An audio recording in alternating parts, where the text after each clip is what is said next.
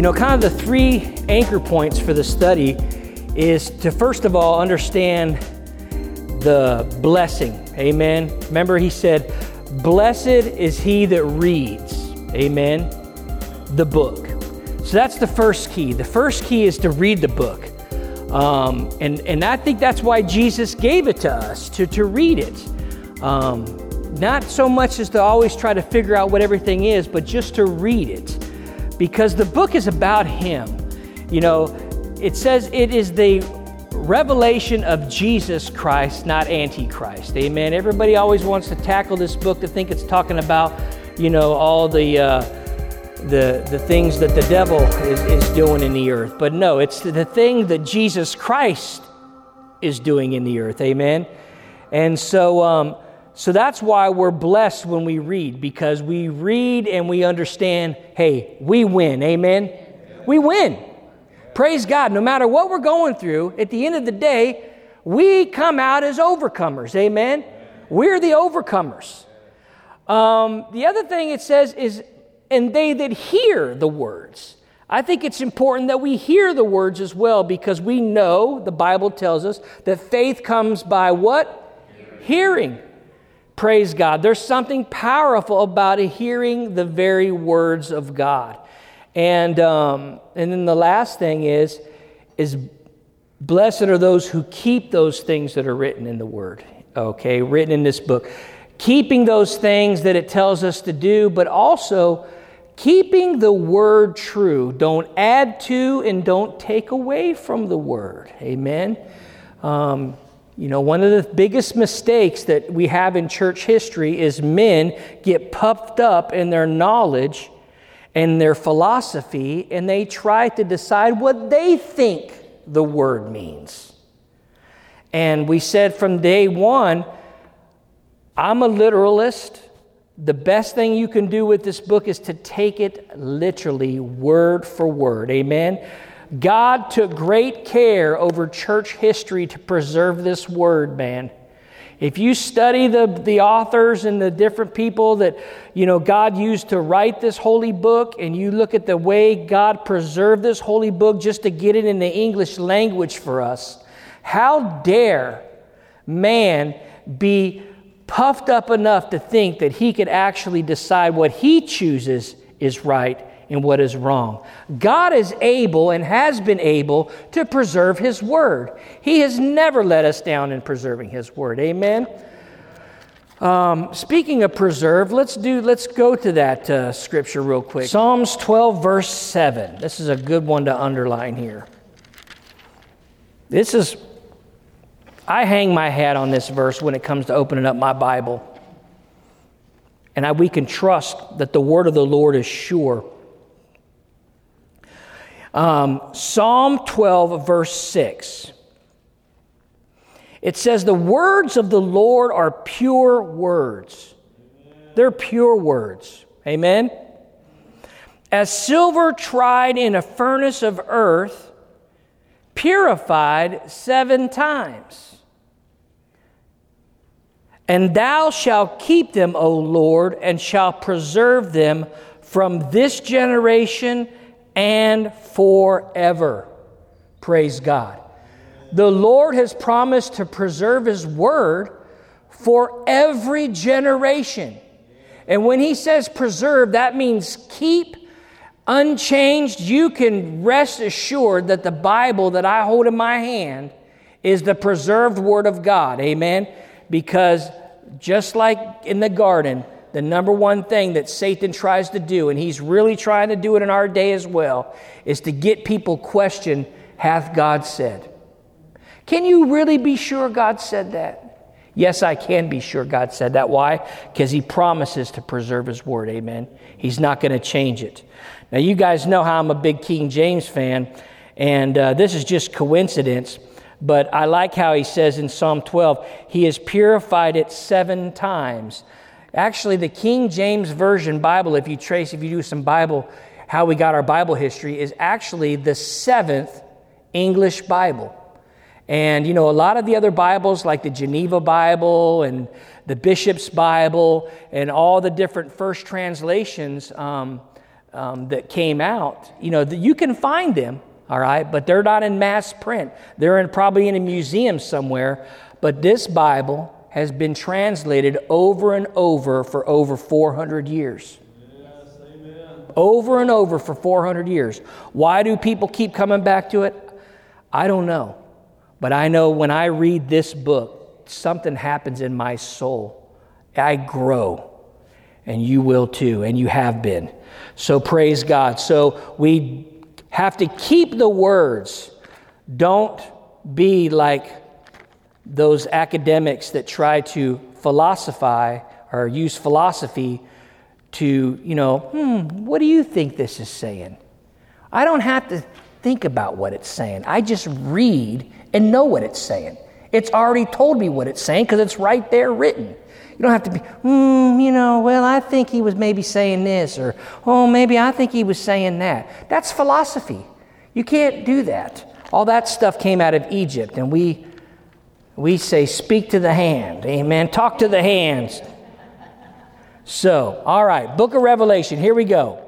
So remember, those are our three, those are our three starting points in the book. One, it is the revelation of Jesus Christ, not Antichrist. Number two, blessed are you read, hear, and keep. And then the last one, which I think is pretty cool, unlike any other book in Scripture, is the text actually gives us a division of the book. In verse 19 of chapter 1, it says, Write the, th- excuse me, write the things which thou hast seen and the things which are, and the things which shall be hereafter. And that, that is a neat word, that hereafter. It's, it's, a, it's kind of like an anchor point. And what we see here is, is like, write the things that thou hast seen. We covered that in chapter 1 last week when we spoke about the vision that John had of Jesus. All right? And we saw that in chapter 1 in verses um, 9 through 18. And we saw that the Lord, or the, the, the, the scriptures had described the Lord in an awesome, amazing way. Amen. Um, you know, Jesus in his glory is totally different than our Sunday school paintings. Amen. He's, he's, a, he's a lot different. And, uh, and, I, and he's, uh, like I said last week, he's a man's man. He's, a, he's, he's tough and strong and almighty. Amen. And um, the interesting thing about these characteristics of Jesus in verses uh, 12 through 18 is these are little identifiers. All right, like for instance, in verse 12 of chapter 1, I turned to see a voice, and I saw seven golden candlesticks, and in the midst of those seven candlesticks, one like unto the Son of Man, with a garment down to his foot, and his girt about his paps or his chest with a golden girdle, and his head and hairs were white like wool. These descriptions of the Lord will be all through the book. And and I love how the Holy Spirit gives us these little anchor points so we they're like identifiers how who we know whom the scriptures are speaking about. Amen. And he actually you know, when he speaks to the churches, he will use one of these descriptions in his opening um, message with the churches. So, chapter one deals with write the things which you have seen. All right? And then chapters 2 and 3 deal with write the things which are. And that's the churches, all right? And then write the things which shall be hereafter. That's dealing with what comes after the churches. And that'll be chapters um, 6 through 19 and between that, we have the vision in the throne room of heaven, chapters 4 and 5, when John is taken up and he is shown the things which must come hereafter. All right? So, so we're now, we've quickly moved. There's not much in the first division, just one chapter, but we've moved very quickly through the things which are, which are the seven churches. Now, the book of Revelation, it said that Blessed are those that read, hear, and keep the words of prophecy. All right?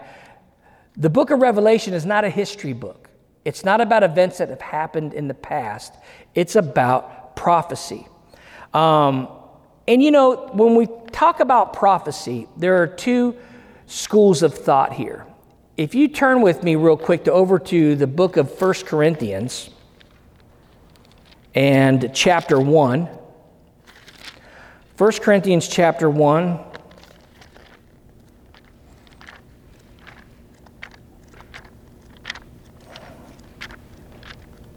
Say amen when you're there. And um, let's see.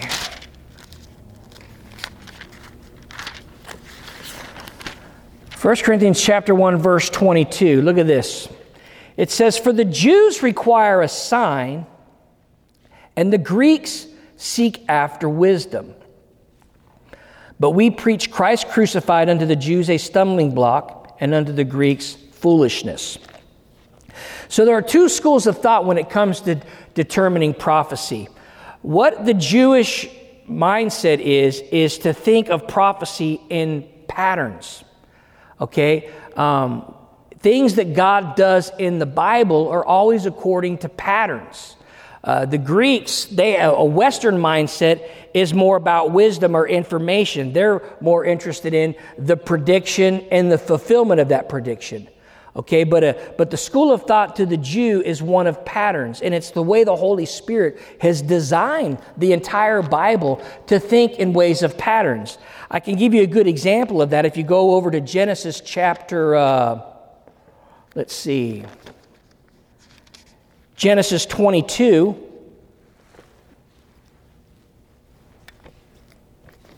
With, the, with Abraham and his son Isaac, all right? Genesis 22.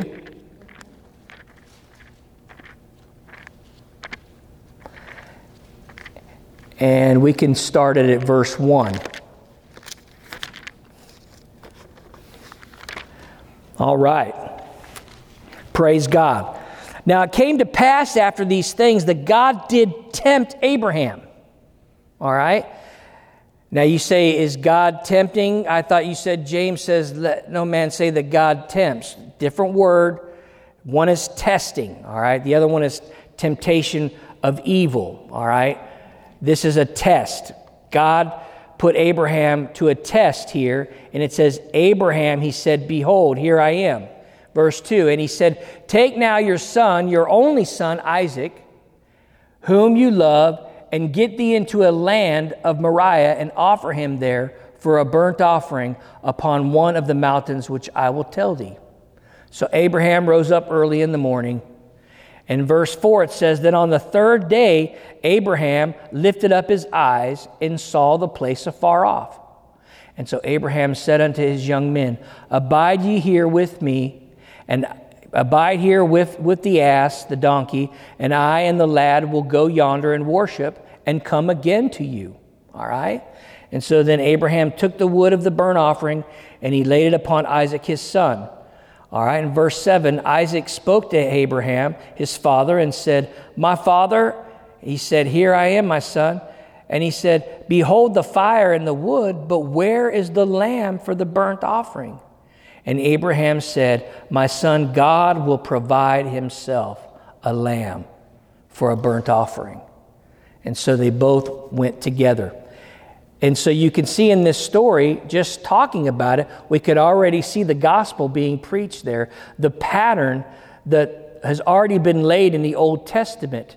You see Abraham, God telling Abraham, Take thy son, thy only son. We know that Jesus was God's only son. Amen. We know that he was, you know, he was a sacrifice. He was the lamb for us, just like, you know, Isaac called out for the lamb. Um, I like how, you know, they're walking up the hill and he's like, Father, behold the wood, but where's the sacrifice? You know, he's like, Where's the sacrifice? And notice how Abraham, he said, God will provide. God will provide Himself a lamb. And God has provided himself as the Lamb. Behold, the Lamb of God that takes away the sins of the world. Amen. And so we see there the pattern that was laid for the sacrifice that God Himself was going to provide, but we also see a hint of the resurrection there because Abraham told the other men, he said, I and the lad go yonder to worship and will come again to you. So God told him to sacrifice his son. Abraham's telling him, guys, me and my son are going over, but we will come back. And Hebrews 11 tells us that Abraham, he knew the promises of God were for real. When God said, through your son Isaac, the seed will come from, and the whole world will be blessed by Isaac. So Abraham said, Look, if I offer Isaac up as a sacrifice and he dies on this altar, God is going to have to raise him up, or how else will the word be fulfilled that God told me that through Isaac the whole world was going to be blessed? Amen. So the gospel was being preached through the death, the sacrifice, and the resurrection. All right? The resurrection was being proved there. Go, go with me. Let's read that together in Hebrews chapter 11, real fast. Hebrews chapter 11. So, this is just the school of thought for, you know, how the Bible speaks of patterns. It's more than just, oh, such and such is going to happen on such and such a day, you know, a prediction and a fulfillment, although that does happen. But there's so much more that the Lord is doing in His Word than just giving information. And that's all the Greeks wanted was information. They wanted wisdom. So Hebrews 11 and um,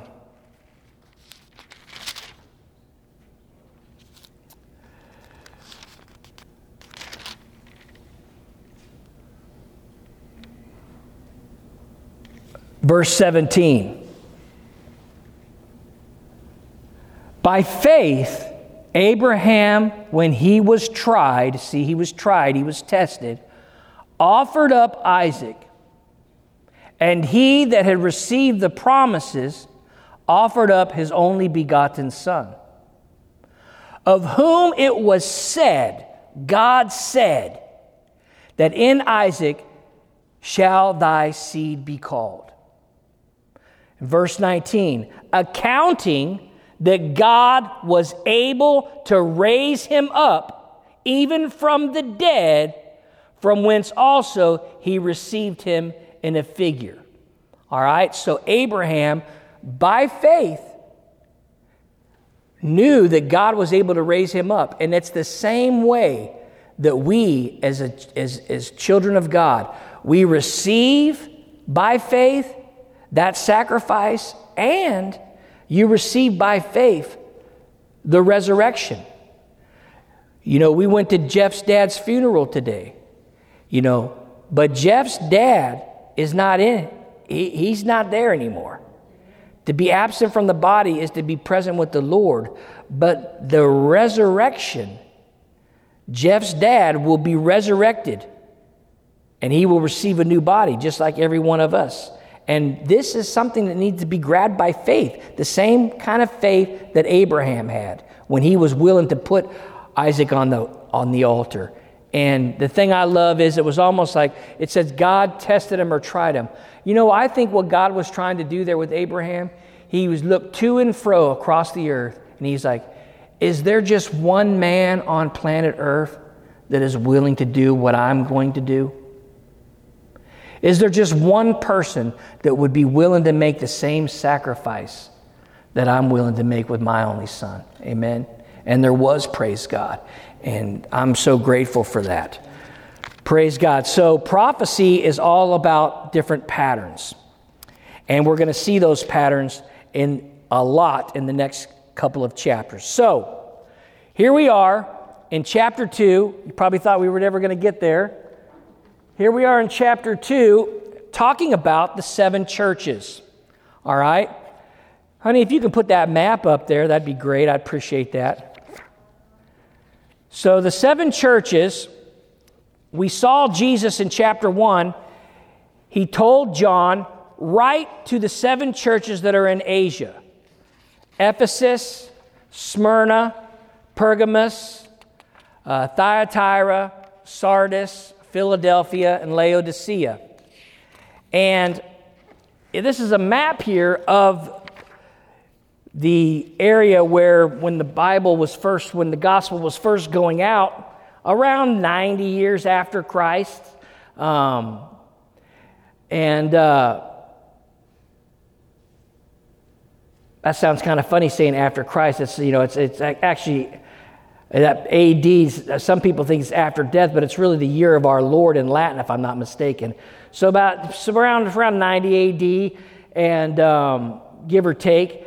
And so this is kind of like this is this is the area that was being reached for the gospel at the time.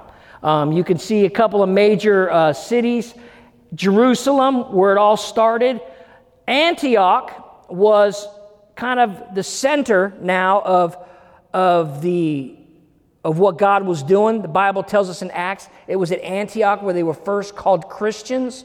At the time before that, they were just known as followers of the way. Amen. Of which way? The way. A lot of the way of Jesus. A lot of people thought that the way was a cult. The Pharisees accused early Christians of being in a cult, followers of the way. And so there was, but we know it wasn't a cult. If anything, they were in a cult. And, um, and so Antioch, and then from Antioch, during Paul's ministry, excuse me, the church began to get move out into Asia Minor, and Ephesus became a real strong, another strong uh, missionary ground for the church. All right, and there were you went, that went out as far as Corinth and obviously, you know, over to Rome eventually. And then Alexandria down there at the bottom in Egypt. And um, take note of that. We're going to be talking about that city a little bit as we go through this book. But, you know, Egypt was always symbolic of what? The world, exactly.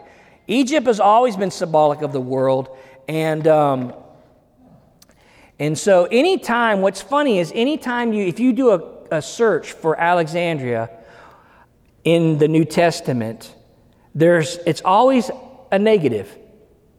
You know, there's always, um, there's always something, you know, a little bit off about that. Um, if I give you an example, go to Acts chapter 17. And we need to go here anyway to do a little bit of groundwork for the church at Ephesus. Acts chapter 17, um, 17, 18. Chapter, let's go to chapter 18, verse 24. It says, Now there was a certain Jew named Apollos, born at Alexandria, an eloquent man and mighty in the scriptures, came to Ephesus. And this man was instructed in the way of the Lord, being fervent in the Spirit. He spoke and taught diligently the things of the Lord, knowing only the baptism of John. And so he began to speak boldly in the synagogue. And when Aquila and Priscilla had heard, they took him unto them and expounded unto him the way of God more what? Perfectly. All right? More perfectly. And when he was disposed, he passed into Achaia and the brethren wrote, exhorting the disciples to receive him, whom when he was come, helped them much which had believed through grace. All right? So praise God for Aquila and Priscilla who were able to help Apollos go on to, you know, a more better understanding of the things of God. And we see that again with Paul You've heard me preach that before when he said, What baptism are you baptized with? He said, The baptism of John. He said that's only a baptism of repentance. He preached Christ to them. They were baptized in the name of Jesus. And when they believed on the name of Jesus, he laid their ha- his hands on them. And then they were filled with the Holy Spirit. All right? So there is a, there's a better way. And that's the kind of thing I want a, a perfect way, a, a more sure way. And you'll find through church history, going back to that map, there will always be this tear going on or this tug of war between Alexandria and Antioch. If you study church history, there's always this divide. The guys from the south are always a little bit more of a, you know, into, into philosophy and kind of trying to massage the scriptures. We're up in Antioch, they're from the word. Um, some of you may have heard about Ari, uh, what is it called? Um, Arianism, which teaches that Jesus is not God, but he is the most um, highest created being. Colossians blows that argument out of the water. That's what the Jehovah's Witnesses believe and the Mormons believe that Jesus is a created being, but he's the highest created being. Okay, that's Arianism. Um, and it came from a, a guy from Alexandria. All right, Origen, Clement, all of these weird doctrines that we have today and where most of our false religions come from, they have a strong root in Egypt in this area. All right, and that's why I'm bringing this up because Jesus is going to talk about this to the churches. All right, so just remember there's this always this, this, this tug of war between truth between the two cities of Alexandria and Antioch. Amen. Praise God. All right, so let's just read the book, uh, the letter to Ephesus, and then we'll talk a little bit about it. Praise the Lord. I'm doing pretty good getting through my Bible with one hand here. All right. Unto the angel of the church of Ephesus, write These things saith he that holds the seven stars in his right hand who walks in the midst of the seven golden candlesticks. You remember that identifier in chapter 1? He used that. Remember, candlesticks there is more like a candelabra, all right? It's the, it's the stand that the flame sits on, amen? We're the stand, he's the flame, amen? In the day of Pentecost, right, the flame sat upon them, didn't it? All right? We are the lampstand, he is the oil that burns bright in us, praise God. So, verse 2 says, I know thy works and thy labor and thy patience, and how thou canst not bear them which are evil. And thou hast tried them which say they are apostles and are not, and have found them liars and has borne and has patience for my name's sake, and have labored and have not fainted.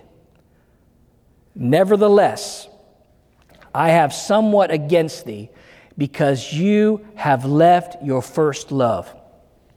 Remember, therefore, from whence thou art fallen, and repent, and do the first works. Or else I will come unto thee quickly and will remove thy candlestick out of his place, except thou repent. But this thou hast, that thou hatest the deeds of the Nicolaitans, which I also hate. He that hath an ear, let him hear what the Spirit says unto the churches. To him that overcomes will I give to eat of the tree of life, which is in the midst of the paradise of God. Praise the Lord. All right, so each one of these letters, they have a full, like a fourfold purpose, all right? They obviously are two individual churches that did exist, and there's plenty of research on this. Ephesus was an actual church. Um, that city was founded like in 1200 BC. Um, there's a lot of history on this, um, on this place. But we have to know that he was speaking directly to the group of people that were gathered, called Christians, at Ephesus, because he says, Look, to the church of or in Ephesus. All right, so he's writing to Ephesus. All right. But then look down at verse 7. He that has an ear, let him hear what the Spirit says unto the what? Churches, plural. To the church in verse 1, to the churches in verse 7. These letters, the book of Revelation was like a cover letter. It was circulated throughout all the churches. All right, so it had a local level, but it also had an admonition to all the other churches in the area too. All right, and then also look at verse 7 He that hath an ear. How many have ears in here tonight? All right, he that hath an ear. So it also has a personal application to us. It's not just for Ephesus, it's not just for those seven churches in Asia Minor. There is something in here for us personally. Amen? Because he says, and look at verse 7, it says, to him that overcomes. All right? There's a promise in here to the overcomer. All right? Which we are. So it has a local level, for Ephesus, it has a, a kind of an admonition level. For the churches in the area, it has a personal level, all right? And it also has a prophetic level, all right? Because we saw in verse 7, in, in chapter 1, when he listed the seven churches, he listed them seven churches. You should put that map back on there. If you look at the, where those, those churches are at, they're not Jerusalem or Antioch you know, or, you know, even Rome, some of the big centers, some of the big cities where maybe a mega church would be, huh? You know, he's not writing to those cities, but he specifically picked out these seven, all right? And the really neat thing is if you're a church history guy, I love, I love history, I particularly love church history. Um, the the way these letters are stacked in the, these two chapters, it shows a prophetic picture of the history of the church. All right? Put that one, uh, the message of the church, slide up there, hon. It's the black and white one that looks, not that one. The, there you go. You may or may not be able to see this very good, but I love this guy. This guy was lived in the, uh, in the 1900s, and his name's Clarence Larkin. And um, he has a book called uh, The World's Greatest Book on Dispensational Truth. And this is all available on Blue Letter Bible. How many have ever visited that website, Blue Letter Bible? Raise your hand. There's like three people that have raised their hand. The rest of you need to visit Blue Letter Bible. It's probably one of the greatest Bible resources, all free that we have if you, if you like to study. And all of these diagrams and, and stuff like that and these charts are available, available on Blue Letter Bible. Just Google Blue Letter Bible. All right? And you can see here that if you lay out the churches in, in order, that's kind of hard to see. I, pro- I probably could have tried to zoom in on that a little bit. But um, basically, Ephesus all the way down to Laodicea shows a picture of the history of church. Um, the Ephesus is to the apostolic age, probably about up to about 100 AD. Then you have Smyrna, which were the great persecutions of the church, about 250 years worth of church persecutions under um, the different Roman emperors. And then after that, we, you guys have ever heard of a guy named Constantine? Constantine came on the scene around 300 AD, 316, something like that. That's when the persecution ceased and the church began to get more um, kind of settled in the world. Um, then you have from 500 to 1500, the church at Thyatira uh, represents the papacy or, you know, the kind of the Catholic church in that era of time. Then you have the Sardis church, which speaks about the period of the Reformation. Um, and then you have Philadelphia, which is the sending church or the missionary church that came after that. You know, there's been great um, uh, through probably, you know, like the 1850s to our, you know, to now, there's been incredible, incredible movements um, that have sent the gospel all over the world. All right. And then the final church is Laodicea, um, which is the state of apostasy or the lukewarm church. All right. Now, it's interesting if you if you study it out, it lays it out pretty good. Some people don't buy into this kind of stuff. You know, like me, I, I kind of like it. You don't have to take it. I do the research as we see, as we go through the books, you'll kind of see how they do kind of line up with church history, all right? And we'll, we'll go more into that as, as we get in here. But Another thing we need to understand about these letters is they're very precise. They're, they're all written um, in a certain order. If you can go to that chart there, hun, for me, real quick. Um, how many sections of each letter do you think there is? How many numbers? Seven, that's right. There's seven, there's seven sections to the letter. The church name, we have a title of Christ um, that is given in each one, particularly in Ephesus. He said his title was He that holds the stars in his right hand and walks in the midst of the golden candlestick. Um, we have a commendation. In other words, there's a good report. Okay? It's kind of like a grade card, the, these letters. You know, it's kind of like Jesus grading the church, giving them a commendation, but then he has a concern. All right? And then, then he kind of exhorts them to, you know, what they need to do. And then there's a promise to the overcomer. All right? And that's where that he that hath an ear, let him hear what the Spirit says to the churches.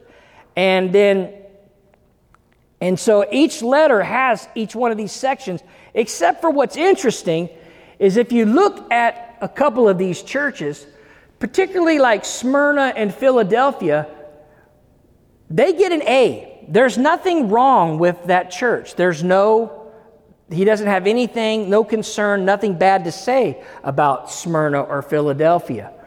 Um, Funny enough, in Sardis and Laodicea, he doesn't have anything good to say about them. All right? Um, also, in um, if you look at the last four, somehow or another, the Holy Spirit, He's decided to group up those last four by putting He that hath an ear, let him hear. He puts that in the middle you know, like for instance, in Thyatira, he puts, He that hath an ear, let him hear at the end of the letter, all right? Before what the promise that they will get, where in the first three, he puts it, you know, he says, He that hath an ear, let him hear what the Spirit says to the churches, and then he gives them the promise to the overcomer. And so the first three are kind of grouped that way, and the last four kind of grouped that way. And, and so that's kind of interesting. Um, you know, why has he done that? I don't know why. I have some ideas of why he might have done that. But it's interesting that they can be categorized like that. So just be aware of that as we go through the next couple of chapters. That those, those, those are kind of the, the, the neat little peculiarities that are going on in, in these letters. All right? So, praise God. So, the first thing he says to, the F, to Ephesus is he's given them a good report here. He says, I know thy works and thy labor and thy patience and how they cannot bear them which are evil. All right, the other thing they've done is they've tried those false teachers and found them to be liars, those that say they're apostles. All right, um, Ephesus obviously was, you know, they drove out the wolves. And it's interesting that, that the people at Ephesus had this desire and they were good at smelling wolves and driving them out because that's what Paul said to Ephesus when he left, all right? When his final, his final speech to the elders at Ephesus, go with me back over to Acts chapter 18. And look what Paul tells them over here. Um, let's see. Um, going to be going to be Acts chapter 20 verse 17. All right. Acts chapter 20, verse 17. And from Miletus, or Miletus, he sent to Ephesus and called the elders of the church. Now, why did Paul go to this town instead of just sailing straight into Ephesus? Now, Ephesus was at one time the greatest shipping port in the Greek Empire.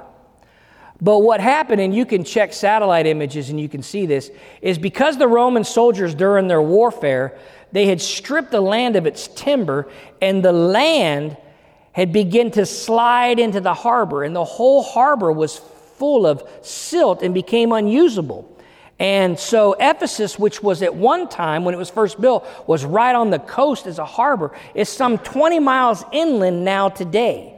And so that's why Paul obviously you couldn't sail into Ephesus anymore, so he pulled off into this town and he sent for the elders. And so in verse 18 it says, And when they were come to him, he said unto them, You know from the first day that I came into Asia, and after what manner I have been with you at all seasons. That's a good place to underline all seasons. You know, we have to be ready in all seasons. Amen. You've got to be ready. The gift of ministry that God has given you in your life, you can't just say, I'm going to flow in that when times are good or when the crowds are high or when their feelings are happy. You've got to be able to minister in season and out of season. Man, I was really proud of Pastor today because that was a tough crowd at that funeral. And man, he preached the gospel. Pastor preached the gospel and he preached it good. I mean, he really preached the gospel good. But that was a tough room. And as a, that was kind of a hard funeral, and there was a lot of unbelievers, and there was a lot of people that just, you could tell they didn't want to be there. They didn't want to hear the preacher. You know what I mean? And you're not always going to get a crowd that wants to hear what you got to say. Jeremiah didn't. But you got to be ready in season, all seasons. Amen? And so he said, verse 19, Serving the Lord with all humility of mind. That's a good man. Humility of mind. When we preach the gospel, when we show people the ways of the Lord, we can't do it in a way where we're puffed up. That we like got it all together. Amen. Because I don't have it all together. But for the grace of God, I'm a loser. That's the facts. And with many tears and temptations which befell me, by the lying in wait of the Jews. In other words, Paul, he went through it. There were, he had lot, excuse me, he had lots of enemies. And you've heard me say before, if you're preaching the gospel properly, if you're really being obedient to the Lord, chances are you're going to make a few enemies. You're going to make a few people mad. Not everybody's going to like what you're doing. Amen. If everybody's saying well done and you're not getting anybody, you're not making anybody upset, well, you need to check your message. Check what you're preaching.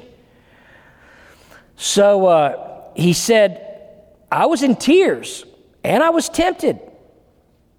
That makes me, encourages me that you know, even Paul goes through what I, what I go through.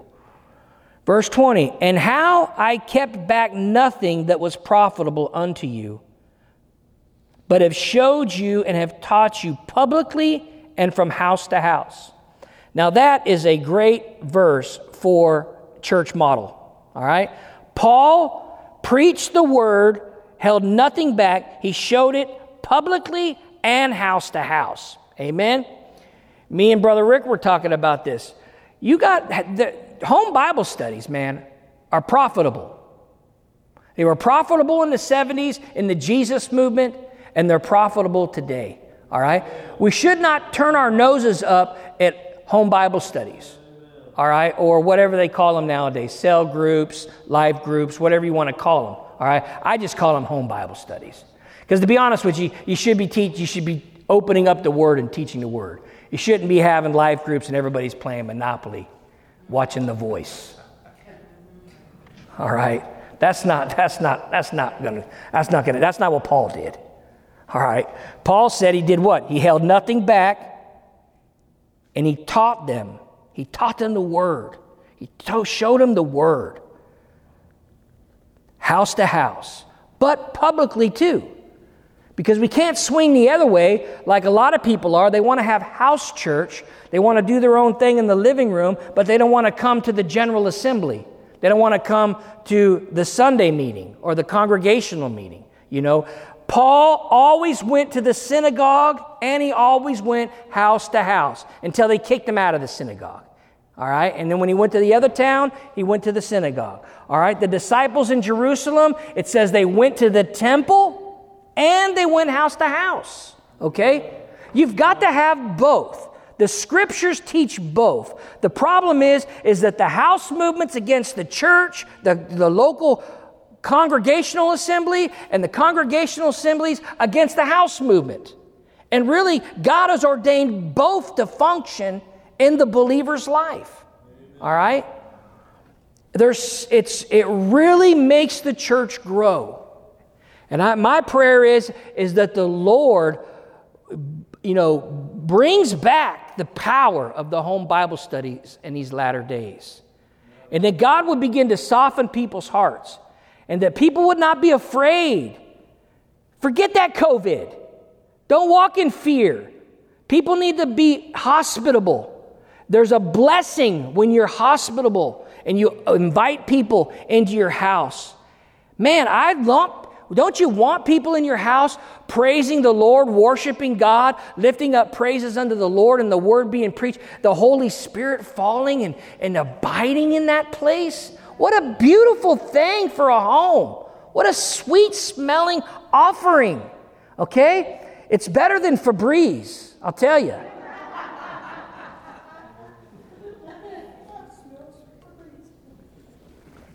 So he did these things. He's taught them publicly and house to house. And then verse 21 says, testifying both to the Jews and to the Greeks. He wasn't one sided. He taught anybody that would show up, he taught them. He didn't say, sorry, this is just a Jewish meeting only. We're going to be talking about things of Israel, and I'll get to you Greeks later. We'll have a Greek meeting and we'll talk about the things that pertain to the Greeks, you know. He didn't segregate, he taught them all.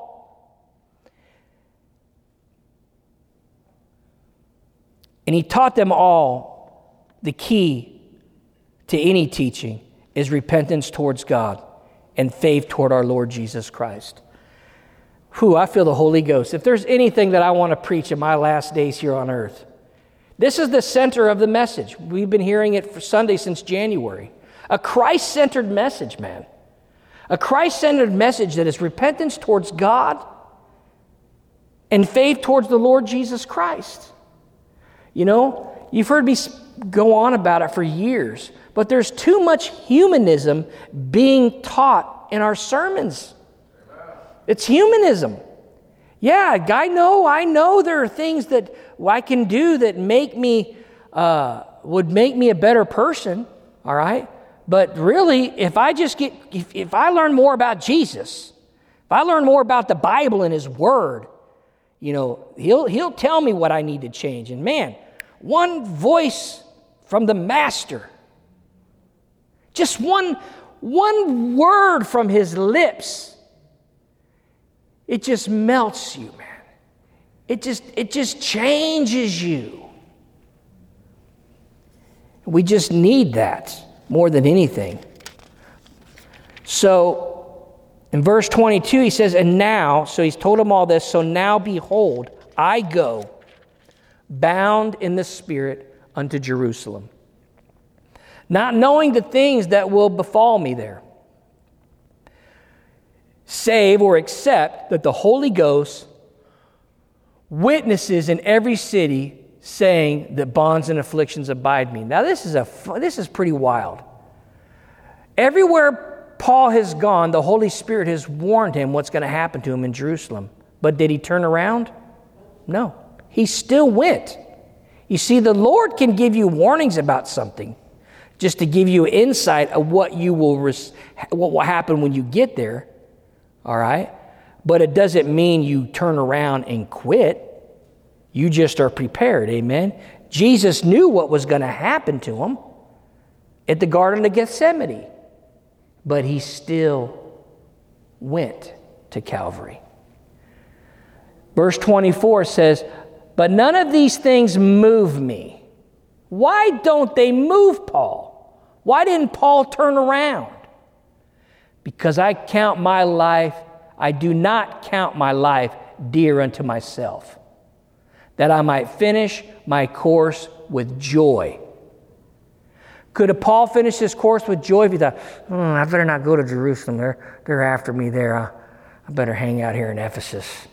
No, because he'd be feeling, he knew he was supposed to go there, that he was afraid, so he didn't go there. That's not finishing your course with joy. You don't finish your course with fear. And by God, we're not going to finish our course with fear, this church in these latter days. Amen? Amen? I'm not finishing my course with fear. I'm finishing my course with joy. I don't care what the news says, okay? I don't care. People can stay in their house all they want, okay? I'm not because I'm finishing my course with joy. God has called the church to be a victorious church. God has called us to go into the earth and preach the gospel no matter what the costs. And you know those people that will pick up their cross and go when the Lord says go, even when they say, Oh, you're going to die if you go over there. Oh, you're going to get COVID if you go out there. Oh, you're going to get malaria if you go over there. You know the people go and make a difference? The people who count not their life dear unto themselves. That's who goes. And he says, I go that I might finish my course with joy and the ministry which I have received of the Lord Jesus. To what? To testify the gospel of the grace of God. Amen? We got to testify the grace of God. If there's anything that our planet needs right now, it's the glory and the grace of God. Amen? They need the grace of God. Praise the Lord. So he says, Now, in verse 25, behold, I know that you all Behold, now, I'm getting excited here. I got to get, get my tongue back. I'm, here we go. Verse 25. And now, behold, I know that you all, among whom I have gone preaching the kingdom of God, shall see my face no more. In other words, he's saying, you, We have had good times in the Lord. Good times, bad times, hard times. We've done it all for the kingdom. But this is the last time I'm going to see you guys. Wherefore I take you to record this day that I am pure from the blood of all men. In other words, my, I'm not accountable for your soul anymore. I have given you everything the Lord has given me to give you. Can I say that with my life? Can I say the things that God has told me? Hmm. I don't think their blood's on my hands. I think I've said who I need to speak to and I'm not sure I can say that right now. He says, For I have not shunned to declare unto you all the counsel of God. In other words, I like what Pastor Chuck Smith says. He's with the Lord now out of Calvary Chapel. When he says, I have not held back or shunned to declare. I've not shunned to declare. That's why we're in the book of Revelation tonight, because we're not going to shun to declare the whole counsel of God. Where some ministries may shun the book, shun the hard teachings. You know, Peter was a hard book to teach, man. There's some crazy stuff in that book. But hey, I know one thing I can honestly say I've not shunned that book. I've not shunned the whole counsel of God when it comes to that. In other words, you, God has given us 66 books. You know, and a good shepherd will teach the Word of God, all 66 of them, through the hard, through the good, bad, and the ugly. Amen? The whole counsel of God, you know. And so then he says, Take heed, therefore, unto yourselves and to all the flock over which the Holy Ghost hath made you overseers, to feed the church of God, which he has purchased with his own blood. For I know this, that after my departing shall grievous wolves enter in among you, not sparing the flock. Also of your own selves shall men arise, speaking perverse things to draw away disciples after them. Therefore, watch and remember that by the space of three years I cease not to warn every one of you night and day with tears. So it took him three years to go to teach them the whole counsel of God. And then verse 32, he says, I commend you to God and to the word of his grace. So Paul warns them hey, you guys know everything you're supposed to know, but when I leave, you watch. Men are going to come in here to try to draw men to themselves because they're greedy and they're going to speak perverse things. And so, back in Revelation to the letter there, Jesus is commending them because these guys listened to Paul. They listened to Paul. They drove out the people that were coming in and trying to bring in bad doctrine or people that were trying to say they were apostles and they were found liars. And Jesus commended them for it. And good job, Ephesians. Good job to stay uh, true to what Paul told you to do, all right? But there is something I have against you. So you've done a great job, but nevertheless, I have somewhat against thee. It's kind of like you ever been you ever been on a job and your boss brings you into the office and you're like, "Hey, you've uh, man, good job there today. I really appreciate what you're doing and uh, but there's just one thing I got to talk to you about. And you're like, oh man, you know, you think, here comes the here comes the notice, man. Here comes the pink slip, or you know, I'm gonna get the sack today. I can feel it. You know, it's like you ever have that conversation? I know my kids think, hey, great job, Isaac. Uh, you did really good on your room, but there's just one thing I need to talk to you about. You know, and that's kind of what this feels like here. Great job, Ephesians. Way to to to stick to true doctrine but nevertheless, I have something against you. Well, what is that, Lord?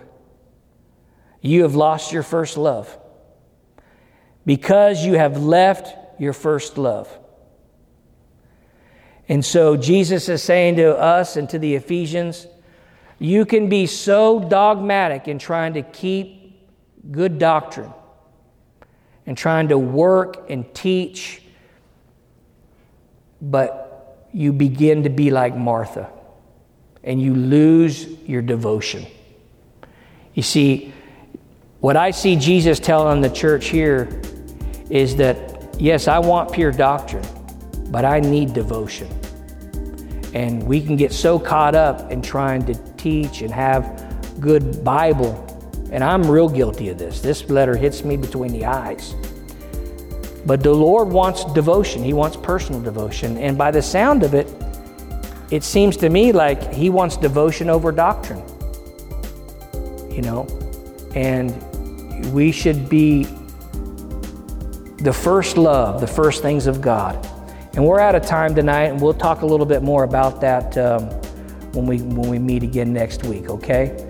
So praise God. So just remember these words devotion over doctrine let's return to our first love and um, praise God. Let's pray.